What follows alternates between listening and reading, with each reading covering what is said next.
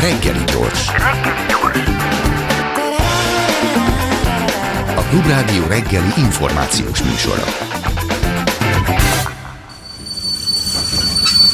Reggeli személy. A reggeli személlyel egy frissen publikált kutatásról fogunk beszélgetni, méghozzá azért, mert ennek a frissen publikált kutatásnak az egyik szerzője ül itt, Szászi Áron, a Policy Solutions politikai elemzője. Üdvözöllek, jó reggelt kívánok!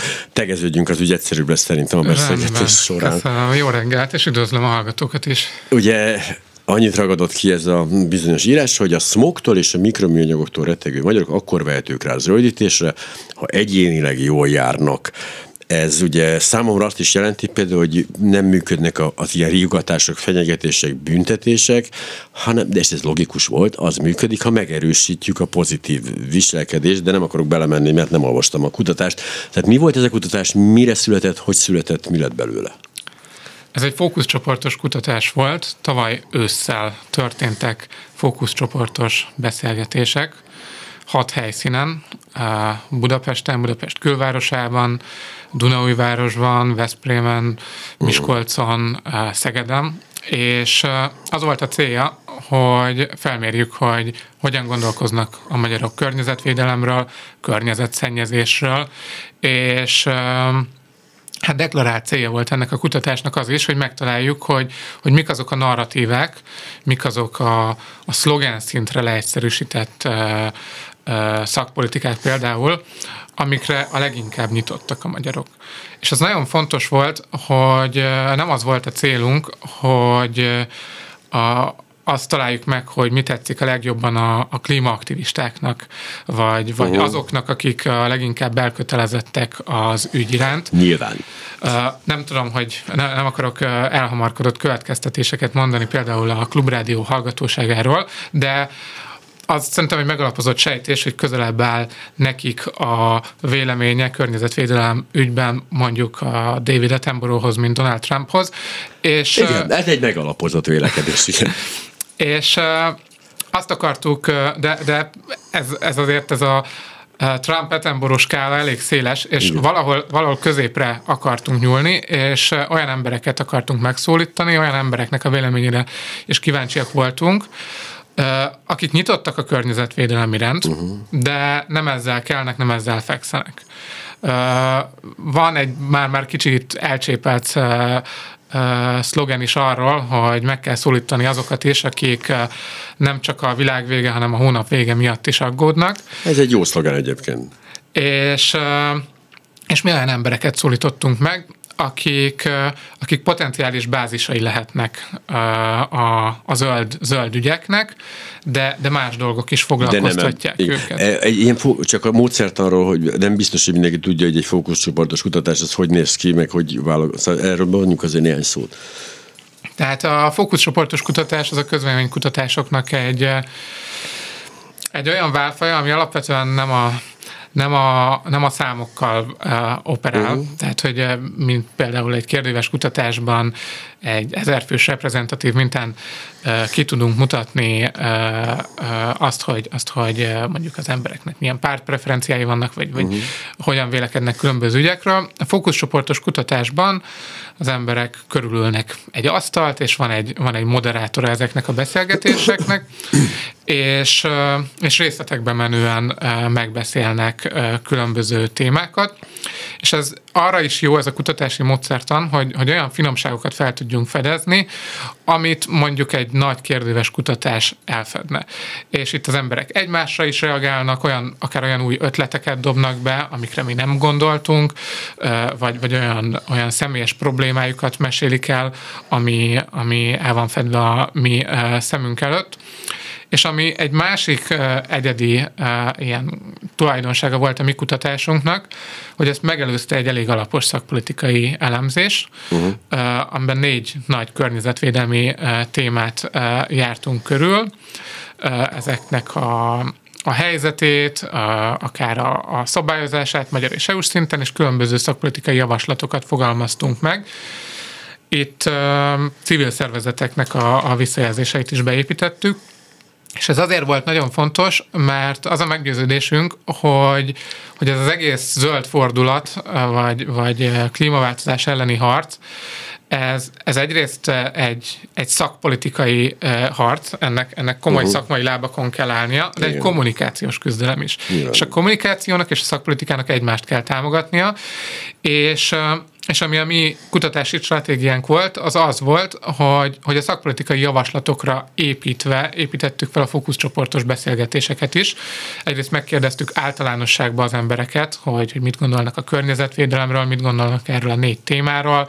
Ez egyébként a légszennyezés, a műanyagszennyezés, a az épületek energiahatékonysága és az országnak az energiafelhasználása, energia mixe volt és utána pedig az adott szakpolitikákról is kikértük a véleményüket, illetve minden szakpolitikai csomaghoz, tíz szakpolitikai csomag volt, különböző kommunikációs keretezéssel üzeneteket, szlogeneket fogalmaztunk meg, amik nagyjából így egy mondatban leegyszerűsítve uh-huh. összefoglalták ezeket a szakpolitikákat, és így, így azért elég mélyrehatóan meg tudtuk nézni, hogy mi az, ami, mi az, ami működik, mi az, ami nem. Így van. Ugye fontos, nagyon fontos, hogy a Policy solutions kívül más szervezetek is voltak ebben a kutatásban, Európában, illetve ennek finanszírozás, itt a Foundation for European Progressive Studies volt, illetve a Friedrich Ebert Stiftung volt még ebben része, ez csak egy zárójeles megjegyzés, de ha már téged nevesítettünk, Szászi Áront, akivel beszélgetek, azért nevezzük meg Joász Vanessát, Hunyadi Rékát, Bíró Nagy Andrást, akik jegyzik ezt a ugye több mint 60 oldalas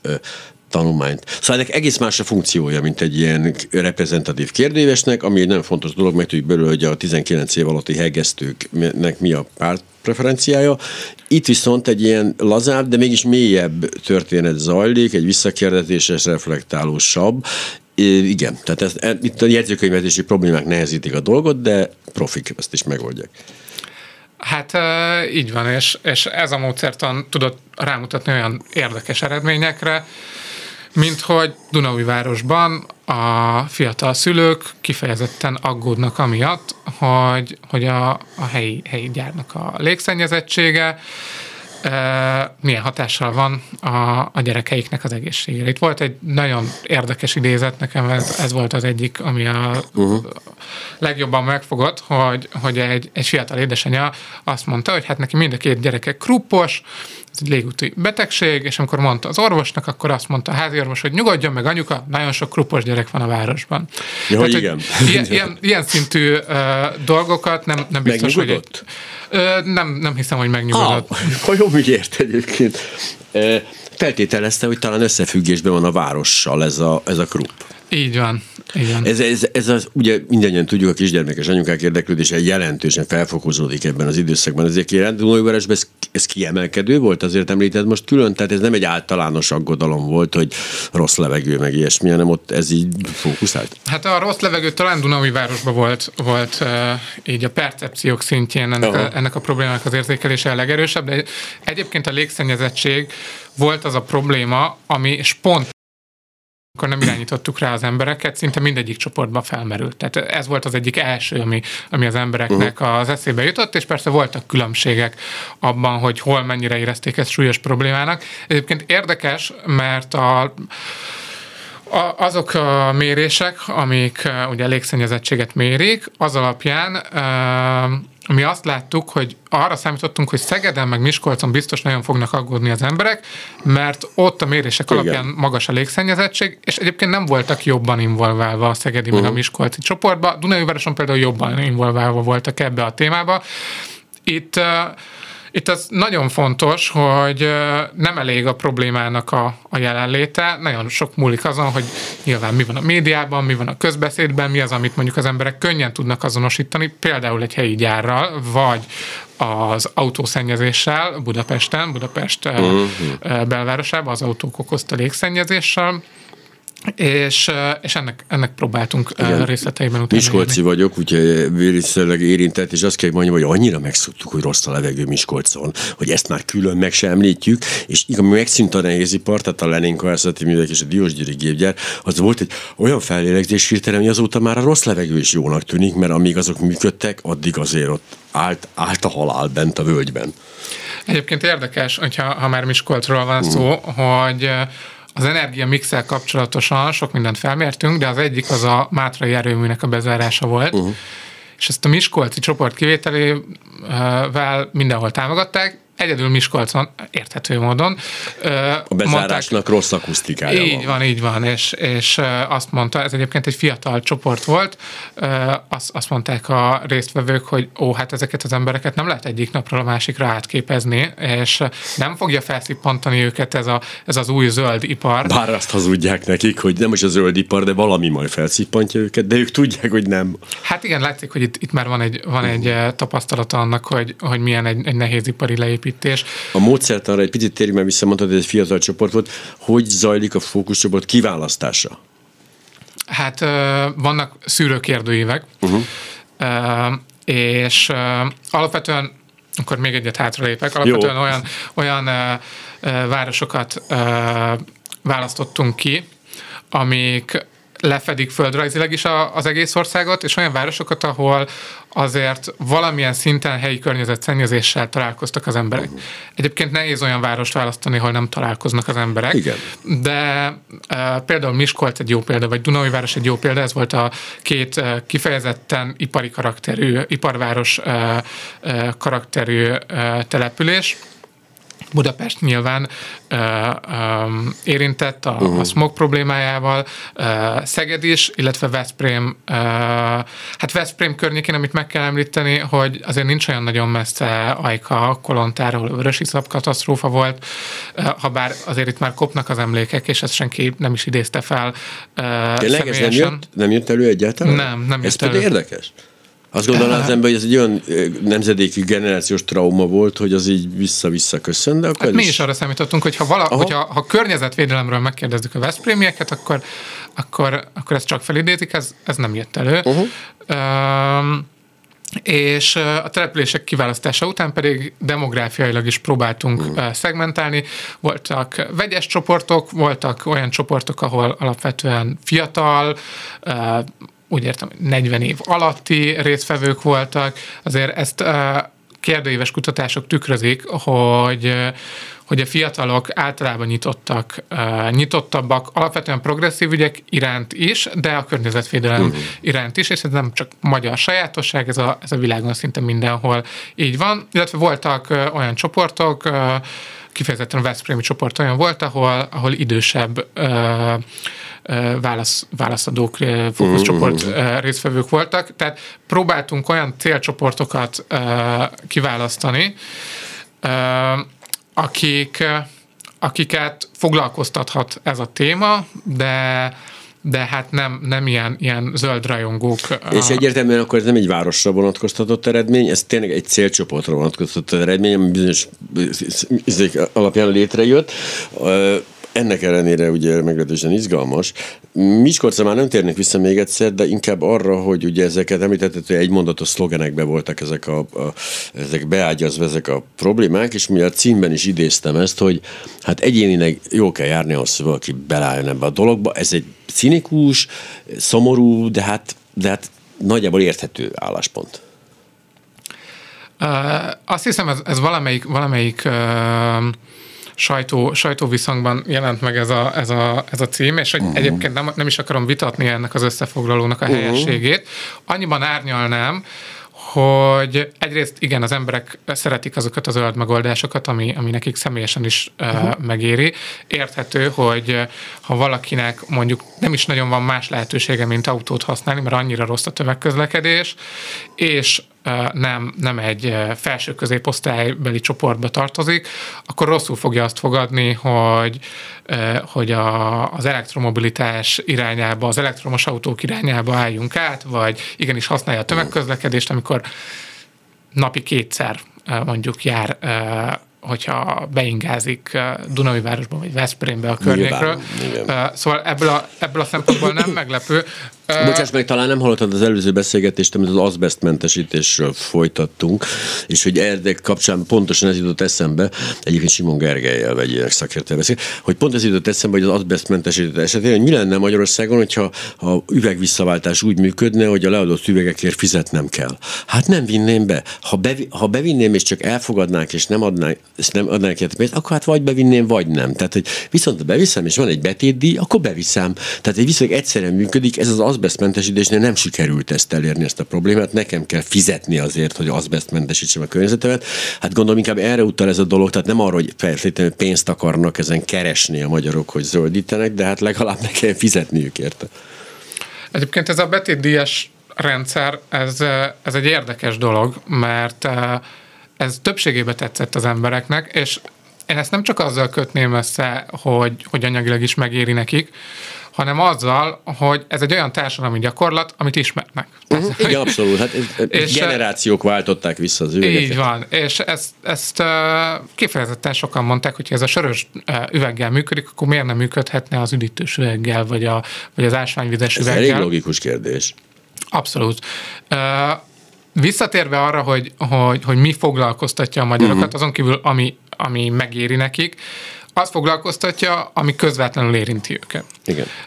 Egyébként az azbestről nem kérdeztük meg az embereket, az épületeknek mondjuk a renoválásáról, szigetelésről megkérdeztük, illetve hát a műanyagszennyezés, a, a légszennyezés, az szintén olyan téma, ami közvetlenül érinti az embereket. És De a műanyagszennyezés ez... például úgy érintik meg, az azbest is úgy érinti az embereket, hogy nem, tehát nem, nem tárgyasul. Tehát nincs az, hogy mikroműanyagok vannak a tengerben, hát Istenem, hát elférnek. Vagy az nem, is, hát nem látom én azt, hogy mérgez. Az, az, az embereket az, az, az ijeszti meg, és itt látszik egyébként a médiának a hatása, azért mm. nem, nem egy cikknek a szalag címébe volt az, hogy hol találnak mikroműanyagokat, és az embereket pontosan nem az foglalkoztatja, hogy mikroműanyag van a tengerben, ha bár egyébként megérinti őket, hogy, hogy szegény teknősök és halak és, és vízi élőlények Igen, környezetét tönkreteszik a, a nylon zacskók, meg a petpalackok, de az érinti őket, amikor, és megint idézni fogok egy beszélgetésből, hogy hát az nagyon rémisztő, hogy már a csecsemőkbe is mikroműanyagokat találnak. Vagy az érinti őket, hogy, hogy a gyerekük aszmás vagy kruppos lesz, vagy, vagy Szegeden egy, egy, egy idősebb részvevő azt mondta, hogy amikor beköltözött Szegedre, akkor elkezdett fájni a feje, mert, mert a forgalmas utak mellett, ahogy, ahogy ment, nincs ehhez hozzá. Vagy a legszebb sztori, bocsáss meg, ami nincs benne ebben a tanulmányban, de olvastam valahol, hogyha, hogyha Németország Németországban az anyatejet az élelmiszer, élelmiszerbiztonsági törvény alapján forgalmaznák, akkor be lenne tiltva. Tehát, hogy nem menne át azon a vizsgán, aminek ki lehetne tenni egy bolt, polcára. Uh, Kizökkentettelek, bocsánat. Kicsit, de hát kicsit, sikerült. Így. Kicsit, kicsit az anyatej az, az megzavart. Ja, hát hogy itt olyan, ugye hát visszatérve, hogy mikroműanyagok nem csak bennünk vannak, hanem a csecsemőkben is, nem csak a delfinekben, hanem a Lajos, Lajoskában is. Hát ez ugyanez az anyatejre is igaz, bizony, de be, beszivárodnak a dolgok. Na mindegy, Na, igen. Abszolút. És ez az embereket már így ezen a szinten már megérinti. E- ezen a szinten már megérinti. És uh, tehát, hogy kommunikációs síkon uh, ez azt jelenti, hogy, hogy kevésbé a szimbolikus, kevésbé az ilyen távlati e, dolgok foglalkoztatják az embereket, nem a lángokban álló bolygó jövőképe, hanem a smogos e, vagy szemetes városkép az, ami, amire azt mondják, hogy igen, ezen most már tényleg változtatni Az én urutam az, az, az elég meggyőző mindig, igen. amikor az ember elkezd krákogni. Hogy egyébként e, megint próbálom hangsúlyozni, de nem arról az, hogy ilyen önző aljas lények vagyunk, akik tényleg csak a magunk használt nézzük ebben a dologban, hisz ezen keresztül már, már nagyobb egységbe gondolkodunk, nyilván, amikor ilyesmiről kérdeznek minket, de hogy, de hogy akkor sor kerül arra, hogy és akkor mit tenne, és miért tenné meg, azt ön gondolom, ez is, ez is szóba került. Igen. Uh, hát egyébként az önzőségről annyit, hogy ez társadalomtudományban egy nagy vitatott kérdéskör, hogy végletekig lehetne racionális, racionális, a racionális ilyen, uh-huh. ilyen keretrendszer tágítani, tehát hogy valahol az is önzőség, hogy másnak segítünk, mivel azzal a saját magunknak örömet okozunk, de, Bizony. hogy, de hogy ez, ez kicsit egy ilyen, egy ilyen...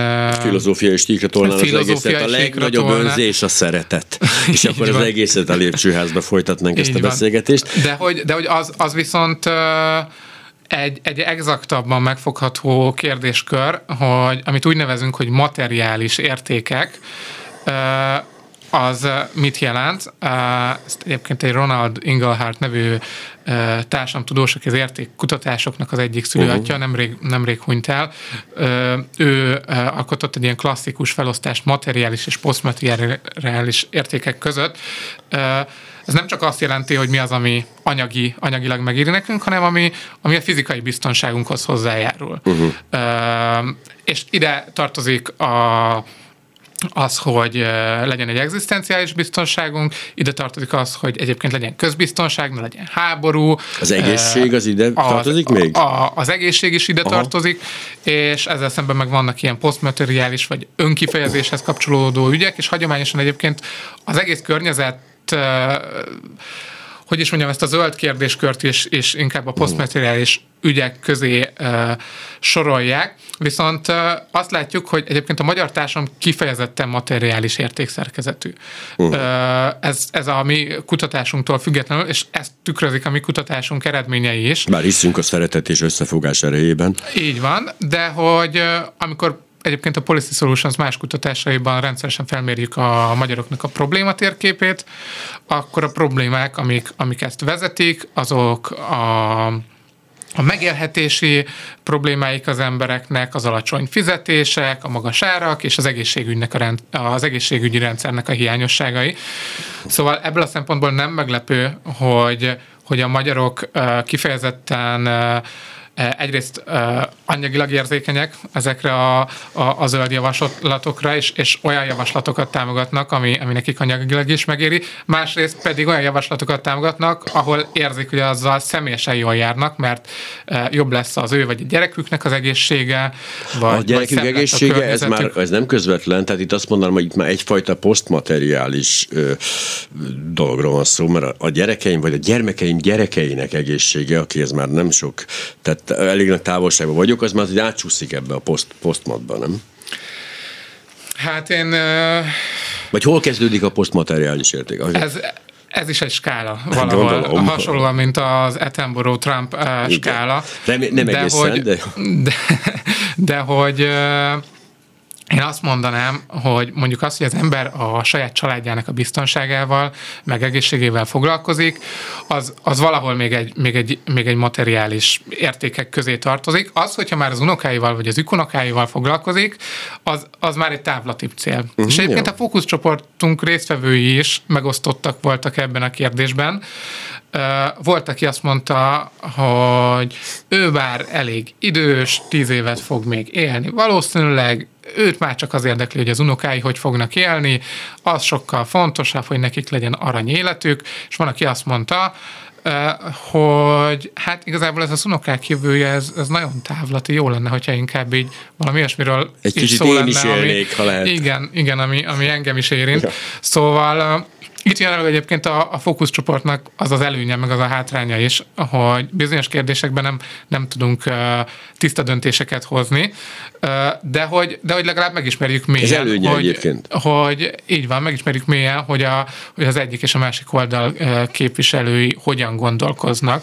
Meg ez nem is oldalkérdése szerintem, azt gondolom, hogy 75 évesen az ember szívesebben gondol az unokái jövőjére, mint 28 évesen, amikor azt hello, hello, szeretnék még élni, azért álljunk már meg ez az unokázás E, egyébként ez a két álláspont, vagy ez a két izézet, mind a kettő egy, egy-egy idősebb fókuszcsoport oh. résztvevőtől jött. Szóval, szóval ebben sincs egy ilyen... Mm, generációs egy szakadék. Ilyen, igen, generációs szakadék.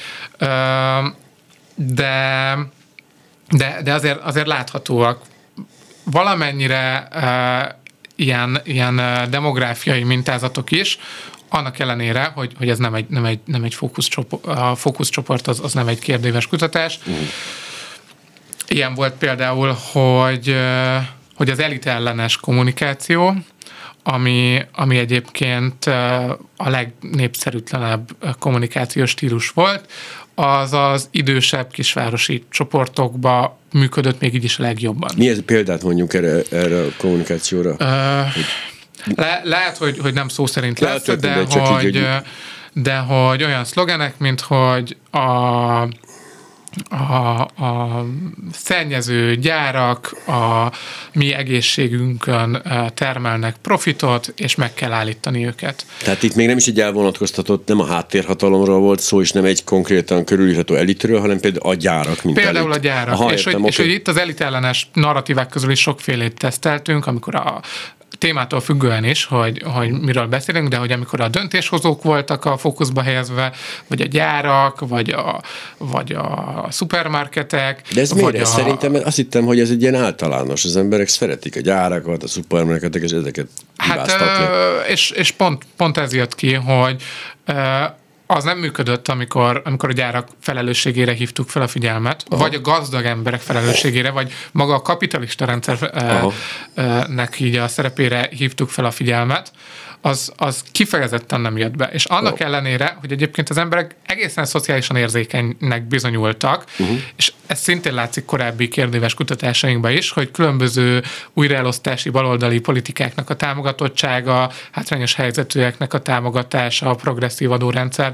Tehát ezek a kérdésekben a magyar társadalomnak a többsége támogatja a, a baloldalinak mondható politikákat, még a, a kormánypárti szavazók között is nagyon népszerű népszerűek ezek a politikák, és itt, itt van egy, egy eltérés a, a szakpolitikai realitások és az emberek igénye között. Ez látszott egyébként a mi fókuszcsoportunkban is, hogy például amikor a szemétégetésről volt szó, akkor, akkor felháborodtak nagyon sokan a, a büntetőadók, vagy a, a mondjuk szúrópróbaszerű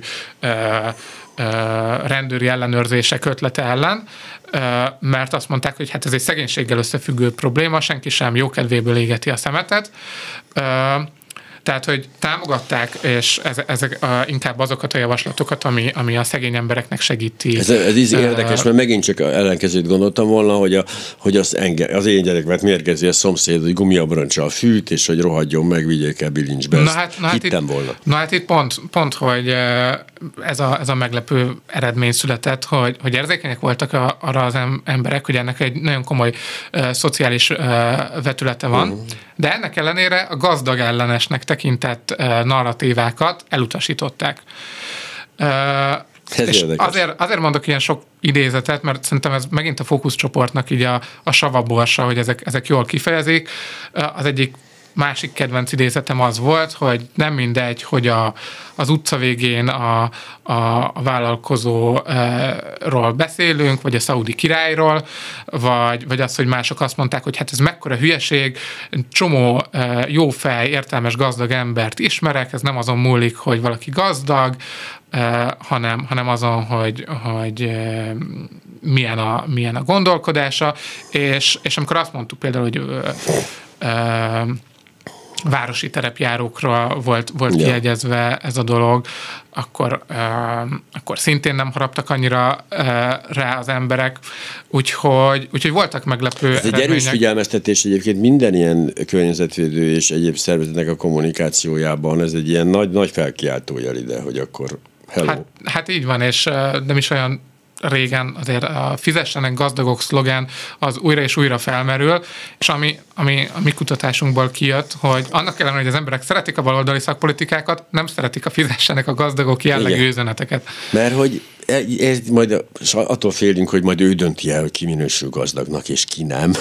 Másrészt pedig hát ugye ismerünk rendes gazdagokat című, ami szintén idézet lenne, hogy most az miért... Igen, a legrosszabb szlogenek egyike egyébként a fizessenek a gazdagok, ez a vegyük el a gazdagok pénzét és adjuk oda a szegényeknek, talán ezt tudnám még hozzámérni hülyeségben.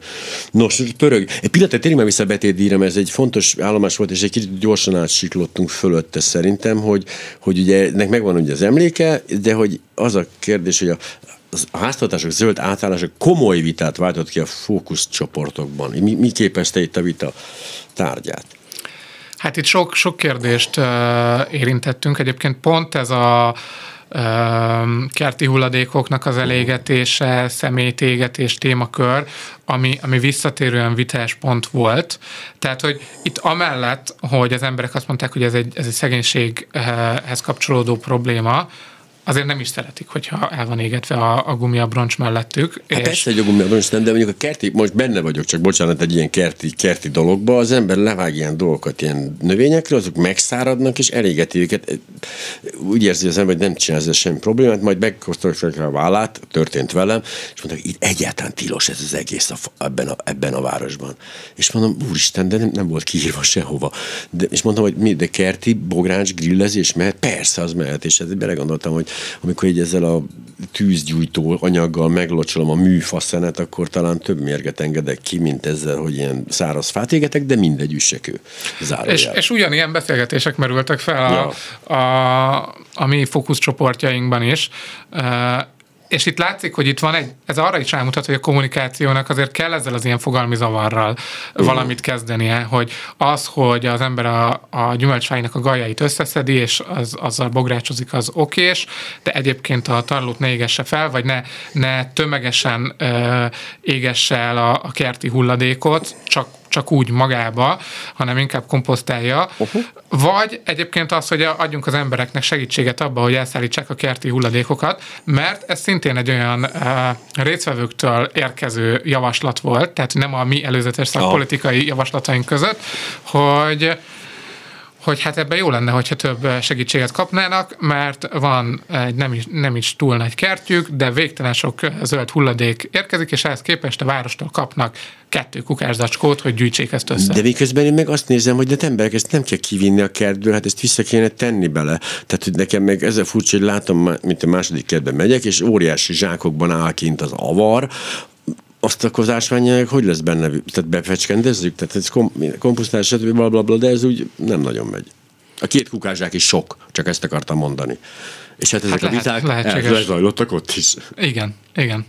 De hát uh, itt, itt, itt sokféle álláspont De van. a betétdíjban egyetértés volt.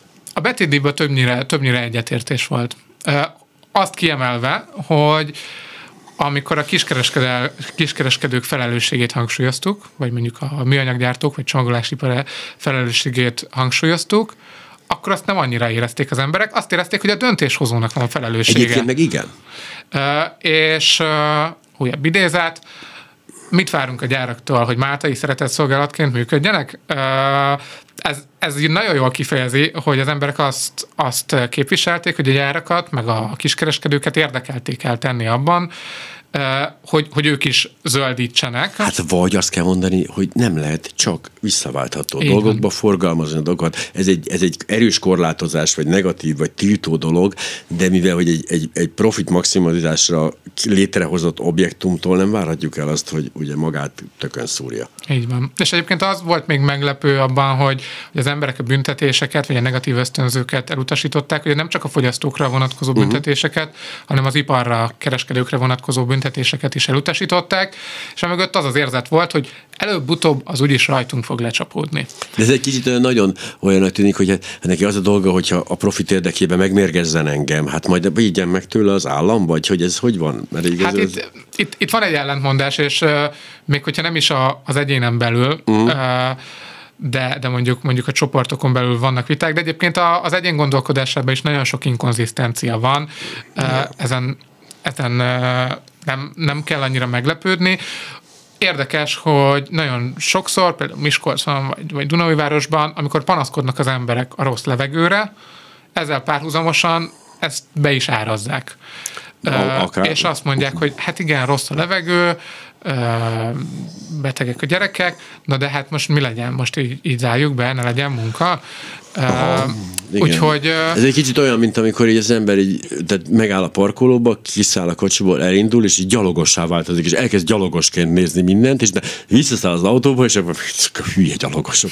és hogy ez megfér egy emberbe simán. Igen, abszolút minden, minden nézőpont kérdése. Csak hogy valami pozitív válasz irányába is, is, is próbáljak uh, uh, menni. Itt érdekes, hogy megpróbáltuk ezeket a zöld, zöld új munkahelyeknek a, a, a narratíváját is tesztelni különböző, a különböző uh. témákba, És hát az látszik, hogy ezzel az emberek annyira még nem találkoztak, és nem is tartják hitelesnek ezeket a, ezeket a szlogeneket. Egyrészt nem értik, hogy mi az, hogy zöld munka, az, az a kerti munkát jelenti. Nem Már... mindenki a Google központban dolgozik, ebből látszik. Igen, másrészt, másrészt pedig azt, azt érzik az emberek, hogy ó, munkahelyeket mindig is ígérnek, vagy azt mondják, hogy ó, hát akiknek ez segít, azok mondjuk a villanyszerelők, vagy a napelemesek, azok eddig is jó helyzetben voltak az nagyon fontos, hogy amikor a mi eredményeink azt mutatják, hogy A működik és B nem működik, az nem biztos, hogy azt jelenti, hogy B-ről nem kell beszélni, tehát mondjuk a, a személyközlekedés zöld átállásáról nem Ezt kell beszélni. Mondani, hogy nagyon fontos, az autó, mint probléma, és annak a kommunikációja az iszonyú fontos. Tehát tudjuk egyrészt, hogy igen, tehát hogy belvárost igen, jó lenne finoman kifelé, izé, de hogy ezt nagyon gyorsan átfordul autóellenes a önkormányzat, és mi az a szegény autósok elnyomottak, megvédjük a jogainkat. Ja, nem borotva jelen tánc az egész. Uh, igen, és uh, csak gyorsan visszatérve, szóval ez nem, az, nem azt jelenti, hogy ezekről, ja. ezekről nem szabad beszélni, hanem hogy ezeket a témákat azonosítottuk, amikről nehéz beszélni, és amikről adott esetben mondjuk tovább kell gondolkozni, hogy, hogy hogyan beszéljük, és azért nagyon jó, hogy most a, az autós uh, uh-huh. téma szóba jött, mert valóban ez volt az egyik legnehezebb uh-huh. De hogy ez ott is felmerült, ahol tessék. És, és konkrétan ez, ez, hogy autós ellenesnek tekintettek uh, javaslatokat, ez egy, ez egy visszatérő uh, panasza volt az embereknek, ez volt az egyik tanulság, amit, amit megfogalmaztunk. Egyébként az elmúlt évek uh, politikai életéből nem annyira meglepő, hogy, hogy az emberek ezzel az autós ellenességnek a vágyával találkoztak, és ezt maguktól is felhozzák, mert azt látjuk, hogy például a főváros, a fővárosi önkormányzat és a kormány között a kommunikációs csatában ez egy, ez egy visszatérő elem, de egyébként nem csak a budapesti csoportokban, hanem, hanem a, a többi csoportban is azt mondták az emberek, hogy hát igenis ez nem megy egyik napról a másikra, Nyugat-Európában lehet, hogy az embereknek van pénze elektromos autóra, nekünk nincs pénzünk elektromos autóra, illetve nagyon sokan ezzel az egész elektromos autó témakörrel szkeptikusak voltak. Tavaly szeptember-októberben készültek ezek a fókuszcsoportok, tehát uh-huh. még az akkumulátorgyár tüntetések előtt. Meg a nagy energia válság sem bontakozott hát az, az a már, kibontakozott. Hát igen, az, nem az bontakozott még ki annyira. Nem, de az embereknek az érzékelésnek a szintjén Aha, már, már, már komoly aggodalmak voltak. De például ez az akkumulátorgyár ügy, ez ez, ez nem volt itt benne a médiában, nem voltak, nem oh, voltak uh, ezek a tüntetések még, de már akkor látszott, hogy az emberek az elektromos autókkal kapcsolatosan komoly aggályokat fogalmaznak meg, és van, ami megalapozottabb, van, ami kevésbé megalapozott, például az, hogy, hogy az akkumulátor gyártása ugyanúgy szennyező, ez, ez visszatérő véleménye volt az embereknek, független attól, hogy mi megy a médiában, mert hogy akkor még nem ment ez a médiában. Jaj. Viszont De olyan... láttak már akkumulátort, tehát hogy vagy tudják, mi van benne. Igen, igen, igen, vagy valaki azt mondta, hogy hát nem ülnék be egy ilyen autóba, mert hogy ki tudja, hogy az mit okoz, milyen betegséget okoz nekem az az akkumulátor. Mondjuk ja. lehet, hogy egy kevésbé megalapozott vélemény, vagy az, hogyha, Mondjuk, igen. vagy az, hogyha karamboloznak, akkor az elektromos tüzet azt nem lehet eloltani, ez szintén egy ilyen, egy ilyen oh. vélemény volt. Ez érdekes. Uh, bezzeg a gázüzemű autóknál. Bezzeg a gázüzemű autó, ha ég, akkor az... Azt uh, meg a de, de, de ez, ez rámutatott arra, hogy, hogy itt vannak, vannak olyan, olyan jogos és nem jogos vagy kevésbé, kevésbé ez, megalapozott De hogy ez nyilván nem tapasztalatokra fejében. épül, ez egy ilyen idegenkedés valami olyan újtól, aminek alkotólái, mert az akkumulátor ismerjük, de az elektromos autózással kapcsolatban, és mi nyilván hazugság az, hogy elektromos autó jó, benzines autó nem jó, tehát ezért megint ugye a Ettenború Trump tengelyen találjuk magunkat. Ja, igen. Nekem is vannak fenntartásaim ezzel kapcsolatban. De hát uh, egyébként másfajta javaslatokra jobban nyitottak voltak. Például az, hogy vasútra tereljük át a teherforgalmat, az, az egy kifejezetten népszerű uh, Meg könnyebb autózni, végre, hát, ha teherautók elmennek mi, mi, mindenki, mindenki jól jár ezzel. Uh, és, és érdemes, érdemes ezeket, ezeket beazonosítani, hogy mik lehetnek mondjuk egy ilyen zöld kampánynak, vagy a, vagy a zöld gondolat népszerűsítésének a húzó témái. Elektromos autókkal mondjuk nehezebb, vagy, vagy a, azzal, hogy szükítsük a sávokat, adjunk a bicikliseknek, meg a rollereseknek ö, ö, több teret. Ezzel kapcsolatosan is aggályokat fogalmaztak meg az emberek. Tehát, ami nekem egy meglepő dolog volt, hogy én nem számítottam rá, hogy például az a javaslat, hogy hogy támogassuk a, a biciklis áruszállítást, amit egyébként látunk az elmúlt időben, igen, hogy hogy elterjedt a, a, vol, a, nem mondok már neveket, de, vannak de, hogy, cégek, de hogy mind, a, mind az ételkiszállítás, mind, mind ilyen nagyobb, ilyen uh, mini utánfutós biciklisek, tehát ezt kivétel nélkül az összes csoportban ennek a gondolatnak még a felvetését is kinevették az emberek. Mert hogy? És azt mondták, hogy hát majd hogy fog 5 tonna kólát a Tesco-ba bevinni? Vagy hogy fog, hogy fog három raklap tejet elszállítani? Itt a kérdés feltevőjének felelősségét is hangsúlyoznám, mert hogy akkor ezek szerint nem volt teljesen egyértelmű itt, hogy mire gondolunk ilyenkor. Hát itt, itt az látszik, hogy, hogy az emberek nem annyira ismerik még ezt a, ezt a dolgot. Vagy, vagy ha kiemelték, akkor az volt, hogy hát működik a, ennek és az ennek a, az ételfutár cégnek, de másnak nem. Hát, Tehát, hogy, igen, ezzel találkoznak leginkább az emberek. Így van mert hogy hát valóban ritkán 5 tonna kólát ritkán adnak fel egy biciklis futárnak, mint ahogy nem is erről szólna ez a történet. Igen, de hát maga a kérdésfelvetés sem arra szólt, hogy a, hogy a tonna kólát vigyék. De, de a, a teherszállítás, hogy... ez megint izgalmas dolog, hát persze mindenki azt szeretné, hogy ne hajón menjen a nemzetközi teherszállítás, és aztán később a vonatokon. Ugye hát ez nyilván nem azért van, mert nem akarják ezt, de valami nem megoldható, meg nem működik, de az az elgondolás, hogy azzal reklámozni egy ilyet, vagy azzal felépíteni egy kampányt, hogy akkor több hely lesz neked az utakon, az például működhet akkor. Abszolút. Mikor egyedül autózol a környezetszennyező autóddal feleslegesen, akkor is több hely lesz. Hát igen, megint visszatérünk oda, hogy amikor az emberek saját életükbe realizálják, hogy, hogy, hogy milyen, milyen előnyökkel jár a, a zöldítés, akkor, akkor, akkor az pozitív. De például érdekes, hogy nagyon sokan, és autósok, buszvezetők nem voltak tisztában azzal, hogy mondjuk, ha nem 130-al mennek az autópályán, hanem 110-el, akkor alacsonyabb a fogyasztásuk, és hogy egyébként különböző nyugat-európai országokban ezért vannak ilyen klímavédelmi sebességkorlátok, mert mondjuk egy 100-200 kilométeres távon ez időben nem jelent uh, különösebb különbséget, de, de több literrel kevesebb a fogyasztása Nekem annyira csodálatos, egyszer kifejtette ezt egy, egy effektív ezzel foglalkozó terratósofőr, hogy ha nagyon gyorsan megy, akkor ugyan több a fogyasztása, de mivel hamarabb odaér, ez a több fogyasztás kevesebb lesz, mint ha hosszú ideig lenne kevesebb a fogyasztása. És mondtam, hogy de nem, az nem úgy van, mert hogy a fogyasztást, azt ugye, azt a távol, ú, az, na, akkor megijedtem, akkor éreztem, hogy milyen nehéz lehet ez a kommunikáció. Hát és kifejezetten például ez a sebességkorlátozás, az az, az olyan, olyan uh, akadályokba ütközött, és azt gondolnánk, hogy jó, az emberek nem akarják azt, hogy elvegyük egyik pillanatra tőlük a robbanómotoros autójukat, és bezárják a fél családot foglalkoztató erőművet, de az, hogy mondjuk 10 vagy 20 km per órával kevesebbel menjenek, és ezt a, a személyes szabadságérzetüknek és de a komfortérzetüknek a beszorításának érzékeik, az Hát valamennyire meglepő, vagy nem meglepő. De Kánán, olyan... itt még mindig Németország, a sebességkorlátozás nélküli strádák országa. Hát a magyar ember arra álmodik, hogy addig nyomi a Suzuki gázpedáját, amíg túllép minden sebességet. Kettő hát... percünk van, csak figyelmeztetésül, hogy akkor próbáljuk meg most akkor az utolsó két percben oda, oda tenni a zanzát ha van ilyen, ha nem, akkor beszélgessünk. Hát talán azt akartam kiemelni, csak nehogy, nehogy a, a hallgatók azzal a szájízzel maradjanak Semmi itt, hogy, hogy itt most ostorozzuk a, a, az embereket, akik, akik nem felkészültek a klímaváltozásra.